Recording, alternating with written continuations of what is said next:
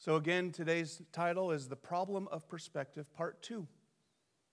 Gideon's going to continue to struggle with his perspective versus the Lord's. If you're using the Bibles that we've been handing out over the last few years, if you're using one of the new Bibles, we'll be on page one seventy-five, and the old Bibles will be on page two twenty-three. And if you want to follow along at home, I'm using the New King James, and we're going to be in Judges chapter six, and we're going to be doing verses seventeen to forty. And I'm actually going to pick it up. I'm going to start reading in, in verse sixteen, and we're going to kind of read through twenty-one for now, and we'll talk ourselves through this.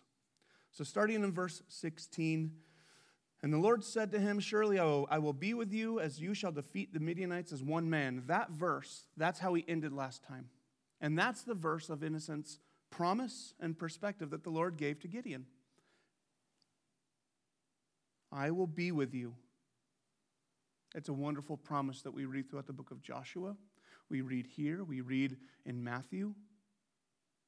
We read of the promises of the Lord our God with us at all times. He is Emmanuel. He is God with us. So he is with Gideon, and he will defeat the Midianites as one man. Verse seventeen, then he said to him, if now I have found favor in your sight, then show me a sign that it is you who talk with me. Do not depart from here, I pray, until I come to you and bring out my offering and set it before you. And he said, I will wait until you come back. So Gideon went in and prepared a young goat and unleavened bread from an ephah of flour. The meat he put into a basket, and he put the broth into a pot. And he brought them to him under the terebinth tree and presented them. The angel of God said to him, take the meat and the unleavened bread and lay them on the rock and pour out the broth. And so he did. Then the angel of the Lord put out the end of his staff that was in his hand, and he touched the meat and unleavened bread, and fire rose out of the rock and consumed the meat and the unleavened bread, and the angel of the Lord departed from his sight. So what do we have here? We have this encounter again. Gideon meets this angel of the Lord who's sitting under the terebinth tree. And over in verse thirteen, he says to him, O my Lord, lowercase l, O Adonai, O Sir. Gideon isn't understanding who he's talking to at that point. But now in verse seventeen, he says, if I have found favor in your sight, then show me a sign that it is you who talk with me. Gideon is kind of beginning to realize who he's talking with. It's kind of one of those pinch me moments and make sure I'm not dreaming. Give me a sign. He's one, he's having these thoughts of, I think I know who I might be talking to, but I need to be convinced of it. I need to be sure of it. So give me a sign. So Gideon says, don't leave. Stay here. Let me go get a snack. Let me go get some, some meat, some bread, some broth. Let me go get some stuff, and let us, let's kind of hang out and talk for a little while. And so he got meat and he got bread. He put the broth in, the, in a pot. And Gideon's probably thinking he's going to kind of hang out and fellowship with this guy and find out more about him. Really learn who he is. Really kind of solidify his own thinking and confirm who this man might be. And in verse twenty, the angel of the Lord said to him, take that broth and pour it out. And that's a symbol that, that shows us it's like a drink offering. It's a poured out offering. Now we have to ask, is this strange for Gideon? Has he ever done anything like this? It's a very unique request. Put the meat and the bread on a rock and then take the broth and pour it out. Remember, for the last seven years, Israel has, they have not been living like the people of the Lord. They've been turning their hearts and their backs. So we don't know the different rituals and the traditions and the different religious rites that should have been happening in Israel. We don't know if they've been taking place or not. And so this might have been a very unique or very strange moment for Gideon of, okay, I thought we were going to have a, have a snack. I thought we were, you know, it was going to be, you know, sit around and eat and talk, be the stereotypical Christian. But instead, he's saying, no, no, no, put the food out on a rock and then, in a sense, ruin it. Dump out the broth. So Gideon does it.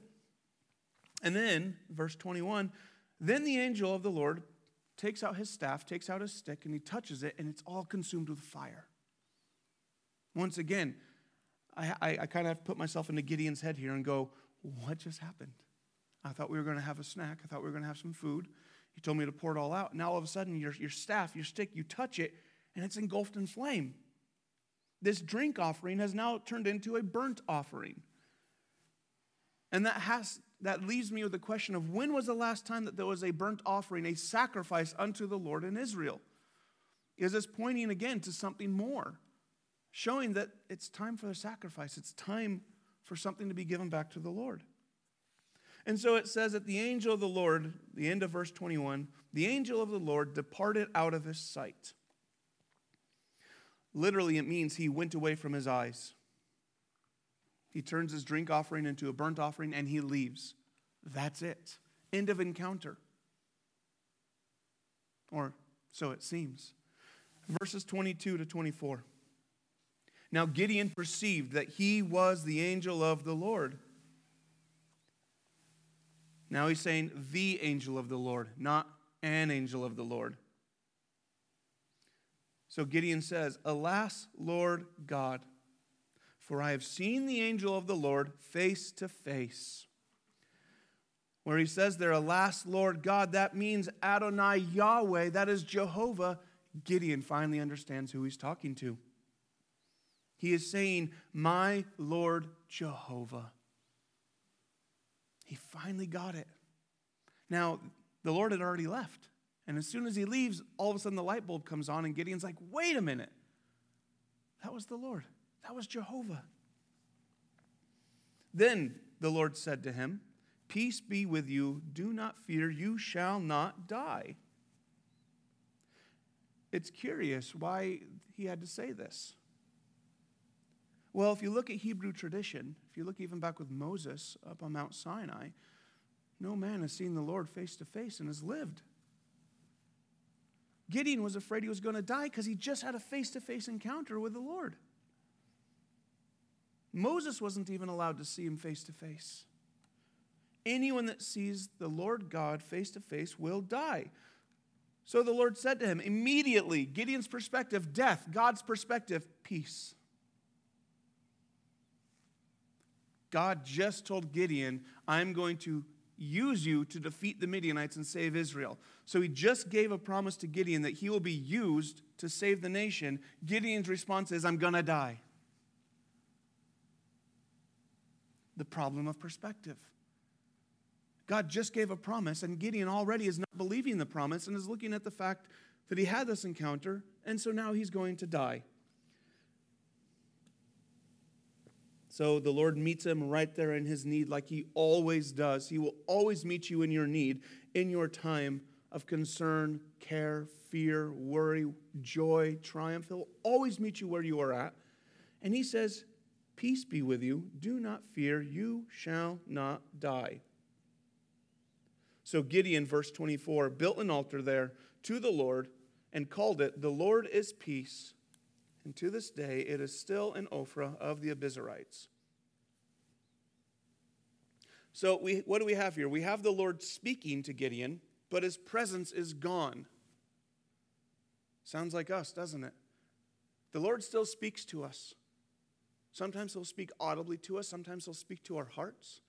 Sometimes he speaks to us through his word, but his physical presence is not here with us. Gideon is in the same state here that we are now. Second Peter chapter one, verses sixteen to twenty-one says this, "For we did not follow cunningly devised fables when we made known to you the power and the coming of our Lord Jesus Christ, but we were eyewitnesses of his majesty. For he received from God the Father honor and glory when such a voice came to him from the excellent glory. 'This is my beloved Son, in whom I am well pleased.' And we heard his voice, which came from heaven, when we were with him on the holy mountain. And so we have the prophetic word confirmed, which you do well to heed as a light that shines in a dark place, until the day dawns and the morning star rises in your hearts. Knowing this first, that no prophecy of Scripture is of any private interpretation. For prophecy never came by the will of man, but holy men of God spoke as they were moved by the Holy Spirit."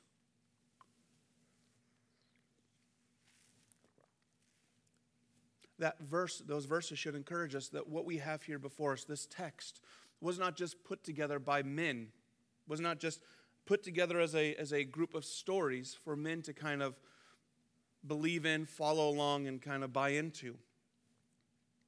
But the prophecies were given as men of God, holy men of God, were moved by the Holy Spirit and wrote down what they say. So what does that mean? That means that the word for us is more foundational than a spiritual experience. I can assume a spiritual experience in my life, and it might not be of the Lord. I might have this spiritual warm fuzzy. I might look for an experience when really I just need to look to the truth. Acts seventeen tells us about the Bereans and the Berean mindset. The Bereans were men that searched the scriptures to find out what is true. So how do we practice this today? Well, let's say I have a, a spiritual experience. Let's say I come to church and I hear something and it's just it's this amazing experience, and I walk out of church going, wow, that was amazing. The Berean mindset says you should go to the scripture and make sure that's the Lord. You should go to the scriptures and confirm it's him who's talking to you and not just yourself. Spiritual experiences, they are very profound. They are very wonderful. But they are God's prerogative, or they are his right or his privilege within his sovereignty, within his control and his power. We do not have him in physical form today, but we have his word, full and complete, and we have his Holy Spirit that can lead us properly through his word. So we're in the same place that Gideon is. And so he says there in verse twenty-four, so Gideon built an altar there to the Lord and called it, the Lord is peace. The Lord is peace. That is Jehovah Shalom. Now back in Exodus, we have Moses coming to the burning bush. And he asks, who shall I say sent me? And the answer is, I am, I am that I am. I am the becoming one. I am the one who becomes whatever my people are in need of at that time. And so how do we see the Lord God meeting his people in various times throughout the scripture? Well, in Genesis chapter twenty-two, we see Abraham offering Isaac. Abraham, under the obedience of the Lord, willing to sacrifice his son. And in that moment, we meet Jehovah-Jireh. The Lord shall provide. And he provided the ram who was stuck in the thicket. In Exodus seventeen, we have this great story of the victory, of the, oh, victory over the Amalekites. Moses' hands are being lifted high up on the, the canyon wall, and Joshua's in the valley fighting. And on that day, there was a great and glorious victory for the Lord and his people. And on that day, we meet Jehovah Nissi. The Lord is our banner. The Lord is our victory. Do we really believe that he is going to provide for us? Do we really believe that he is our victory and our answer? Specifically in America, this is a huge test. We get everything by the most practical needs possible. We get things in the most convenient way possible. We pay more for convenience at times, don't we? Oh, well, it's twenty bucks more in the store than online, but I'm already here, so I'll just spend the extra money because it's more convenient. It's already here. It's done. I look at plane tickets. I've done, you know, doing a lot of travel. It's like, well, it's fifty more bucks, but it's going to mean I don't need a layover. All right, I'll spend more money to make sure it's a direct flight. We want things done the most easy, in the most easy and convenient way possible.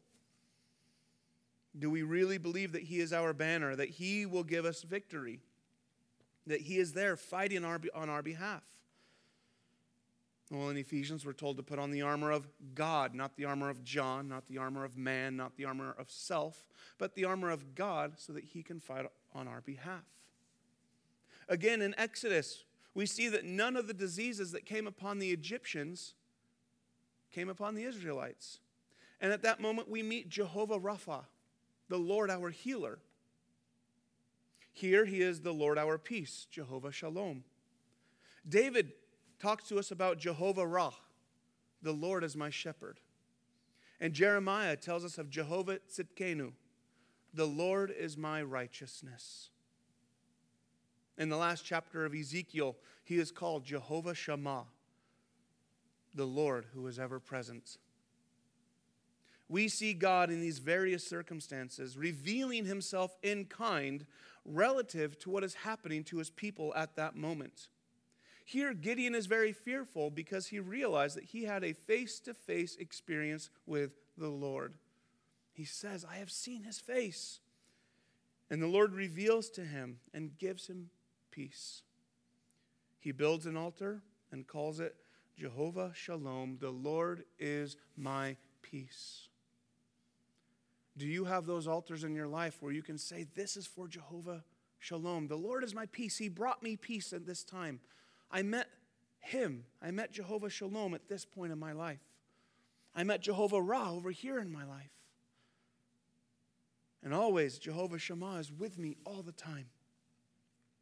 So relative in kind to what is happening to his people, the Lord will always reveal himself. He will always become the I am relative to your situation. So he understands who he's talking to. He gets it. Gideon finally understands that he's talking to the Lord, and he finally understands that the Lord is calling him to do something. He's going to save Israel from the hand of Midian. But he doesn't go right from calling to the battle and victory. He's got to be built up. He's got to go through a process of preparation, just like we talked about last week with Joshua five at Gilgal and the cutting away of the flesh. So, starting in verse twenty-five. Now it came to pass that same night. So this is all in one day. Gideon is threshing wheat in the winepress. The prophet shows up. Everyone's freaking out and says, listen, here's what's going on. Here's the deal. You guys are you guys are in sin. You're living as sinners. The Midianites are going to come in because you have turned your hearts from the Lord. Gideon shows up. We meet him. This angel of the Lord shows up, sits under the tree. They talk. The angel of the Lord leaves. Gideon figures out who it is. That same night, so all in one day, that same night, the Lord said to him, take note once again that his presence is gone, but he's still speaking. Take your father's young bull and the second bull of seven years and tear down the altar of Baal that your father has and cut down the wooden image that is beside it. And build an altar to the Lord your God on top of this rock in the proper arrangement, and take the second bull and offer a sacrifice with the wood of the image which you shall cut down. So Gideon took ten men from the, among his servants and did as the Lord had said to him. But because he feared his father's household and the men of the city too much to do it by day, he did it by night. Let's stop right there. So again, the Lord's presence is gone, but he's still speaking just like us today. And in verse twenty-six, he learns the answer to his question in verse thirteen. In verse thirteen, I'll just read it. He says, why is this happening to us? What's going on? Why is the Lord allowing all this to happen to us?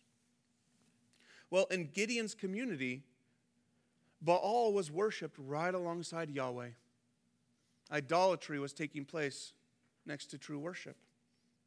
God is saying that he's not going to use an idolatrous people to drive idolaters out of the land. He's not going to use sinners to remove sin. So it was time for some house cleaning. The first things in all of our life should start at home and then work out from there. What are the idolatrous, idolatrous things that we have in our homes?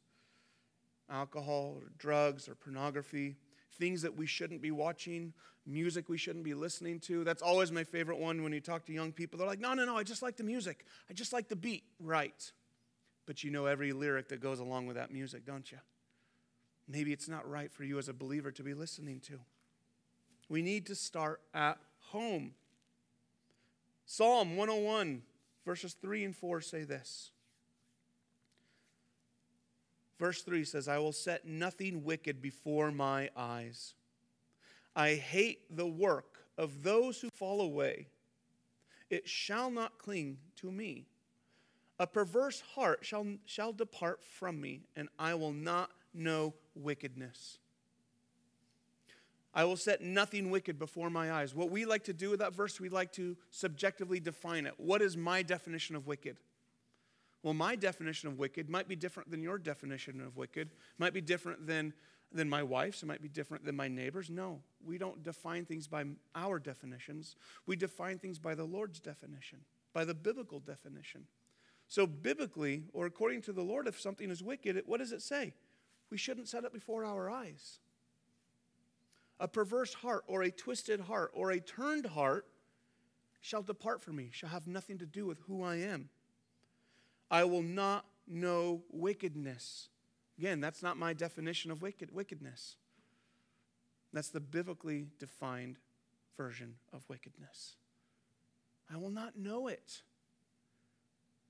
If the Lord wants, if I want the Lord to use my life to save those around me, should I not be living in a way that makes it easier for him?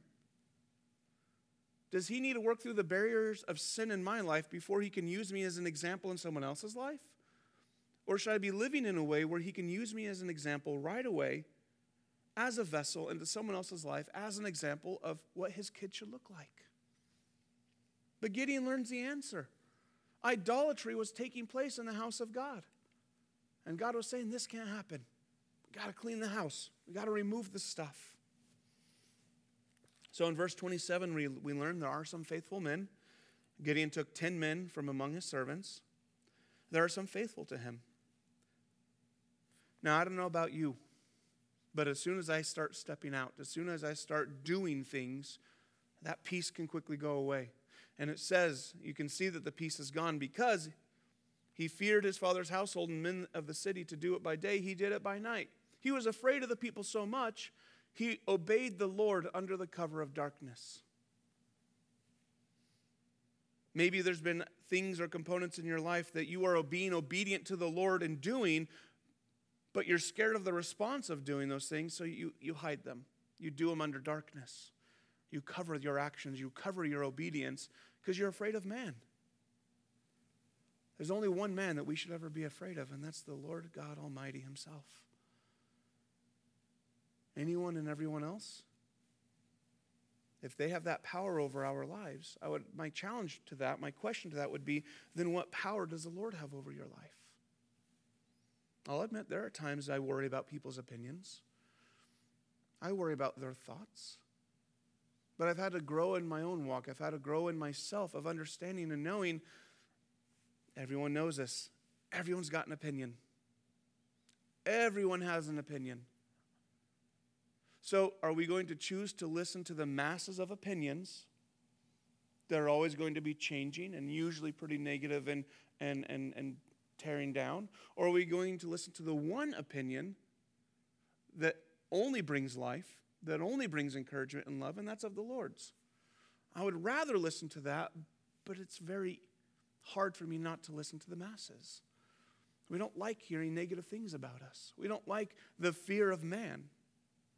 So sometimes we do give in to that at times to try to make it easier on ourselves. And I get that. I do that at times. But we should all together be looking more to the fear of the Lord than the fear of the man, of man. Verses twenty-eight down to thirty-two say this. And when the men of the city arose early in the morning, there was the altar of Baal torn down, and the wooden image that was beside it was cut down. And the second bull was being offered on the altar which had been built. So they said to one another, who has done this thing? And when they had all inquired and asked, they said, Gideon, the son of Joash, has done this thing. Then the men of the city said to Joash, bring out your son that he may die, because he has torn down the altar of Baal, and because he has cut down the wooden image that was beside it. But Joash said to all who stood against him, would you plead for Baal? Would you save him? Let the one who would plead for him be put to death by morning. If he is a god, let him plead for himself, because his altar has been torn down. Therefore on that day he called him Zerubbabel, saying, let Baal plead against him, because he has torn down his altar. So what do we have here? Gideon here is now putting his hands to the work of God. He's stepping out and there is no looking back. He is facing a threat and he is still moving ahead. And this action is going to forever separate his past from his future. Gideon was a man, and the things of God resonated within his heart. Gideon was a man who was troubled. He was troubled by the fact that the children of Israel were in subject, subjection to the idolaters and the pagan people. Gideon was a man who asked the right questions of the Lord when he came to him. Gideon was a man who was overwhelmed in the presence of the Lord. And Gideon was a man, he was a human, a human, and he had to make a decision to step out and to do the things that God had called him to do. Living your faith will always be challenging. But it is so much more rewarding to live out your faith than to hide in fear and to cower away. Well, in verse twenty-nine, who has done this thing? And when they inquired, they had said, Gideon. Someone rats him out. Gideon did it. He did it. He's over there. Someone rats him out. Doesn't say who. It doesn't matter who. Someone just calls him out. So it's my question is, was it one of the ten faithful men? One of those ten guys that were his friends? Or was it, was it someone else that might have been up at night and saw him do it? But someone rats him out. And they say, Joash, bring out your son. We're going to kill him. Now, before we move on, we got to go back in time a little, a little bit. We got to go back to Deuteronomy. Deuteronomy thirteen, six through ten say this. If your brother, the son of your mother, your son or daughter, the wife of your bosom, or your friend who is as your own soul, secretly entices you, tickles your ear and says, listen to me, let us go and serve other gods, which you have not known, neither you or your, or your fathers, of the gods of the people who are all around you, near to you or afar off, from one end of the earth to the other end of the earth. So if anyone comes to you and says, hey, this is the right way to live, but let's go do this. Let's go live contrary to what we know to be right. Anyone comes to you and talks to you like that, what does it say? Verse eight, you shall not consent to, to consent to him. Don't give in and don't listen, nor shall your eye pity him. Don't be like, oh, you're lost, brother. Nor shall you spare him or conceal him. Hand him over, rat him out in a sense. Verse nine, but you shall surely kill him. Whoa. This is Old Testament law. So everybody calm down for a quick second. Your hand shall be against him and put him to death. And afterward, the hand of all the people. You, sh- you shall stone, excuse me, you shall stone him with stones until he dies. Because he sought to entice you away from the Lord your God, who brought you out of the land of Egypt and out of the house of bondage. No, I am not right now advocating murder of people that are t- trying to take you away from the Lord. Not at all. This is an Old Testament law. We're going to bring the application to this to Gideon, not to us today. So, in Deuteronomy, the person who tried to lure Israel into idolatry was trying to be was to be put to death. Here we have Gideon, who is trying to call the children of Israel back from idolatry, to save them from idolatry, back to the true living God, and the people want to kill him. This is all backward. This shows how powerful Baal worship had become in Israel. The heresy has become the religion. The lie has become the truth.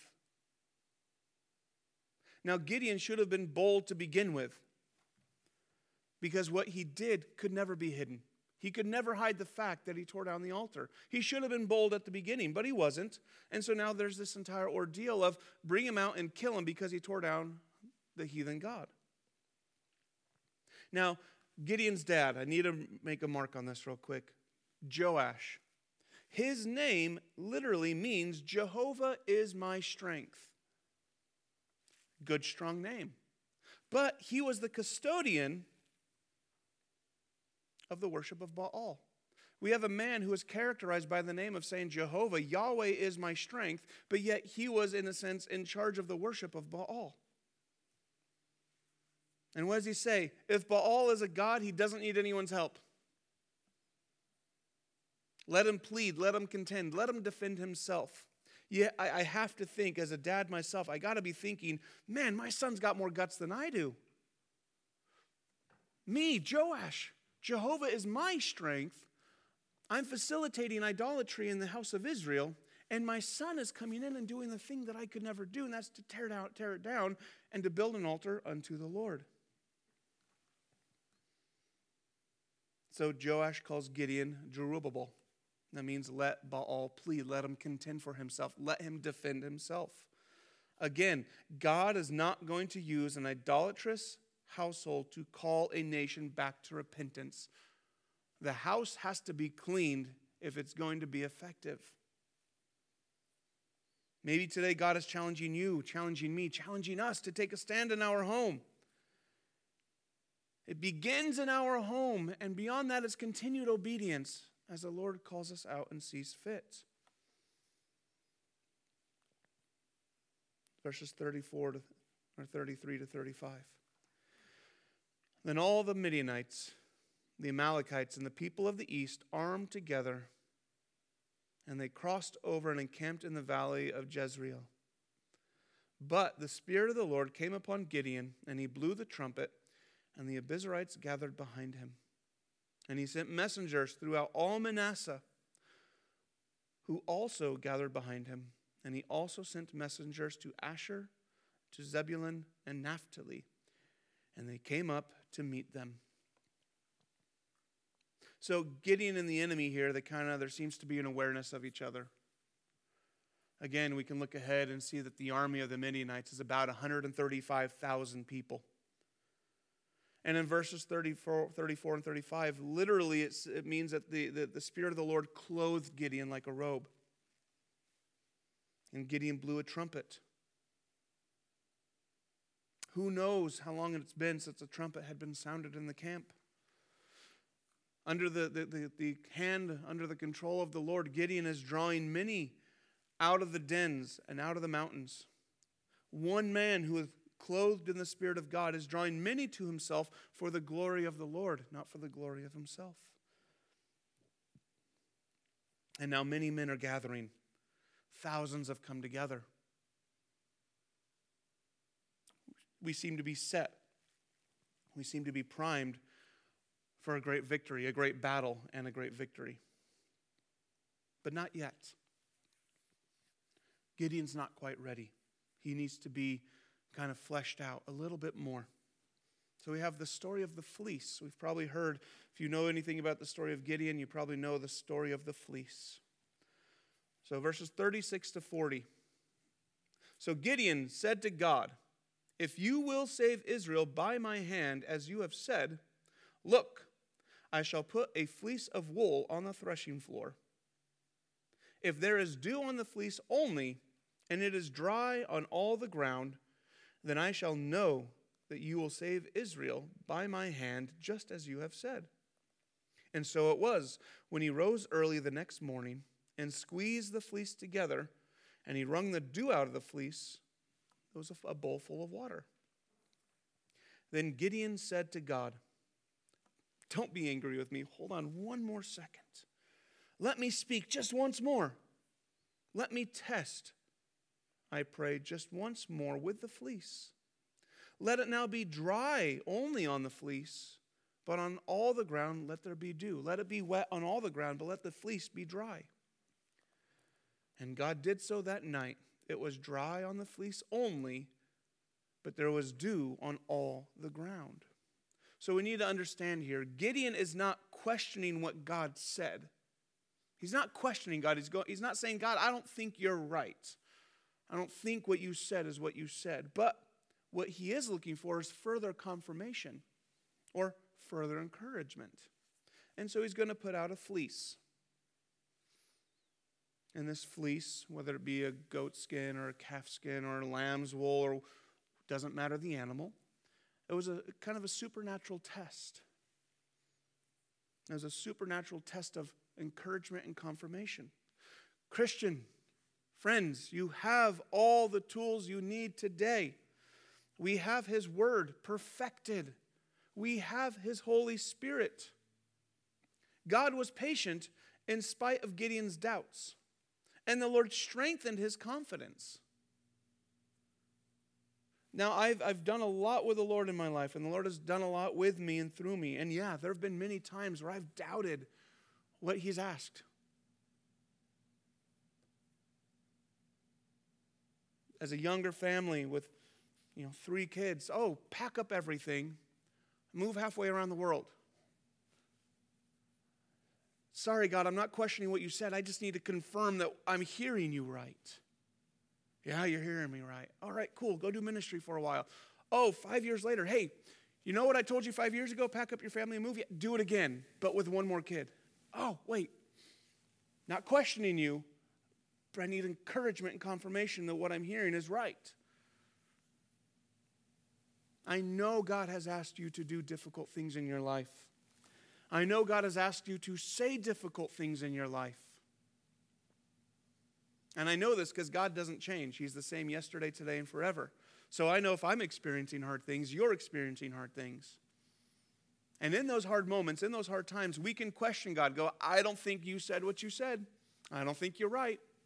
Or we can say, okay, I believe what you said is right, but my heart needs to be strengthened and encouraged. So Gideon has this test. And what are the two main things that we can take away from the fleece? Again, Gideon wasn't looking for guidance. He knew what the Lord was asking him to do. He wasn't looking for, all right, Lord, what are you calling me to next? He knew it. Go, go fight the Midianites. Go to war. So he wasn't looking for guidance. He was looking for confirmation. God already told Gideon what to do. I'm sure there are many times God has already told you what to do, and now you're just kind of, in a sense, sitting on it and waiting until you're ready. Gideon also, this is the second aspect, Gideon asked for a supernatural confirmation, not a natural sign. Today, people use things as a fleece that could happen naturally. It's the wrong way to use and interpret this story. So, okay, let's just say, pick anywhere around here. Go over to, you know, over to, off of ten, or go over towards Newark. Okay, God, I'm going to lay on the ground, and if I see an airplane fly over me in the next half hour, I know it's you. Well, sorry. You're by one of the largest hubs in the U S for airplanes, you're going to see an airplane. That's not how you use a fleece. That is a natural thing that will happen regardless of God's involvement. This was something that only God can do. Make this piece of animal skin dry and have everything else be wet. Okay, that's something only God can do. Or reverse it. Let this piece of cloth, this, this piece of skin be wet and everything else be dry. It's a supernatural sign, not a natural occurrence. You out here, pick anywhere up, up in this area. Lord, if I see a deer in the next hour, I know it's you. I'm sorry. They're large rats. They run everywhere. You'll see a deer. Don't choose something natural. What we see here, however, is God condescending to a man of weak faith to assure him of victory. In a sense, God is bringing himself down to encourage this man up. God can and does give the same assurances today to us in prayer. Whereas Gideon laid out a fleece, we have prayer. We can just go to him and talk. Now, it might sound weird, but there are many times I talk to God like I'm talking to you. He's my, he's a friend. He's my friend that's closer than a brother. He's also my Abba, my daddy, my heavenly father.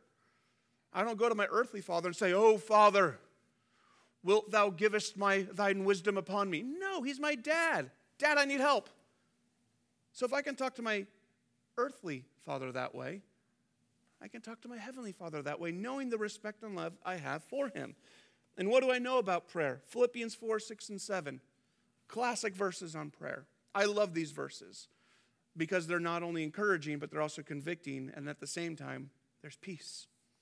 Be anxious for nothing. What does that mean? Have anxiety for nothing. Very clear. Be anxious for nothing. Do not have anxiety. But in everything, by prayer and supplication, in all things, by prayer and petition, by prayer and by asking God, with thanksgiving. We usually forget that part with prayer. We usually complain or we ask, but we're not very thankful. Let your requests be made known, be made known to God. Talk to him about, about everything.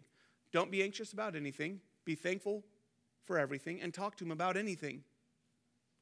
And I love this. And the peace of God, which passes surpasses all understanding. So this peace is not a, a peace that we can humanistically understand. We can only experience. It's an experiential peace.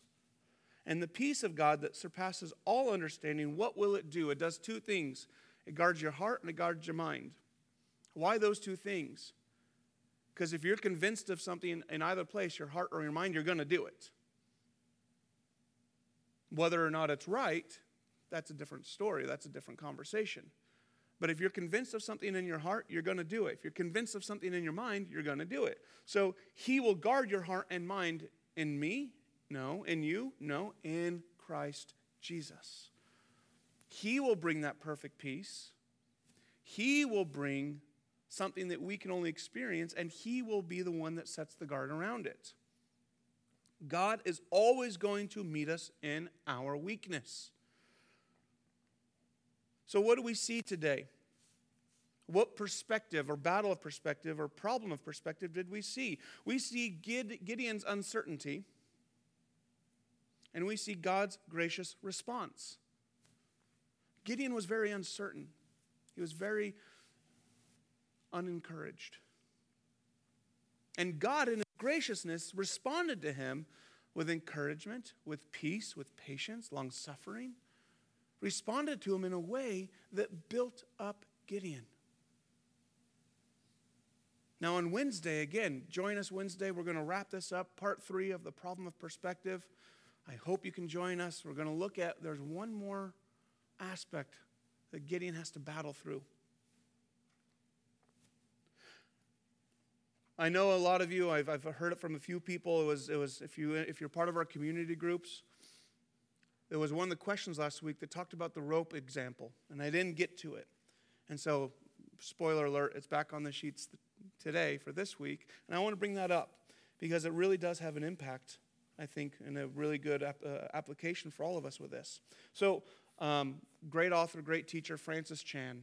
He has this example. It's the rope example, and it's one of my favorites um, when it gives about perspective. And now, if you were all here in the room, it might have a, a different impact, but we can use our imagination and we can we can make this work. So imagine I'm holding onto a white rope, and that rope is going around this room, call it one hundred times, just keeps wrapping all around this room. So there's rope everywhere, okay? And now picture I have the end of the rope, and I have about three, four inches that are taped in red. Well, this rope that goes on for a long time, this represents eternity. This represents eternity in the heavenlies, okay? All of time, outside of time, God and eternity, that's what that rope represents. And that, that little three-inch part at the very end that's taped red, that represents my time on this planet. Now, what I do in the end of the rope, those three inches, has an impact on everything. What do I mean by that? Well, if I reject Christ in this portion of, of the rope, it's going to impact the rest of eternity. However, if, if I accept Christ in that little part, in that end of the rope, it'll have a different impact on all of eternity. What we do here in, the, in our life has an eternal impact. And we can be temporally focused. We can be focused on the temporary. We could be focused on that end of the rope that will eventually go away. Or we could be focused on the eternity after the, the end of the rope and live in a way that impacts that more than impacts now. I want to have an impact into my life today, but I don't want to live in a way where my life now is the only impact I have. I want to make an impact into eternity. One of my favorite kind of hashtags right now is make heaven crowded. And I love that attitude because that attitude is an eternal attitude. That perspective moves me beyond myself, moves me beyond my life, and puts me to a place where I'm thinking of the eternal life, not the temporary life. Gideon, in his perspective, was looking at the now. God was looking at the end of the story when it's all over. That's why Gideon's in Hebrews eleven. That's why he's in the Hall of Faith. Gideon knew who, or God knew who this man Gideon was, what he was capable of and who he was. And God's perspective was looking at the eternal side all the way back. We're going to be in heaven one day, one day, and we're going to be able to talk to this man. He's one of the guys that I can't wait to talk to. Because we, just like he, could be so tempted to be so temporally or temporarily focused on this life that we're not worrying and wondering what God is doing and the eternal. Which is why I want to end, like I said, and we're going to end with the same quote today and on Wednesday by D L Moody. The world has yet to see. That means it hasn't happened yet. The world has yet to see what God will do with and for and through and in and by the man who is fully consecrated to him. The world has not seen it. And again, the question is, maybe you're that person. Are you that person? Are you going to be fully consecrated, fully handed over to the Lord, that then we'll be able to see what God can do with someone that's fully given over to him? I want to be given over to him, but sometimes my, my temporary, my temporal mindset doesn't allow him complete control. The problem of perspective. God's perspective is an eternal one. Humanistically, just because of how we are, we have a temporal perspective. If we allow that, that perspective of, of uh, temporary perspective to control our actions, then we have, we have a stopgap, we have a, a block, we have, a, in a sense, a glass ceiling on where we're going to have an impact in this life. But if we can look to the eternal and say, Lord, what are you doing here that's going to impact all of this? Now, all of a sudden, our lives become so much more dynamic, usable, and fruitful because they're in his perspective and in his control. Well, let's pray.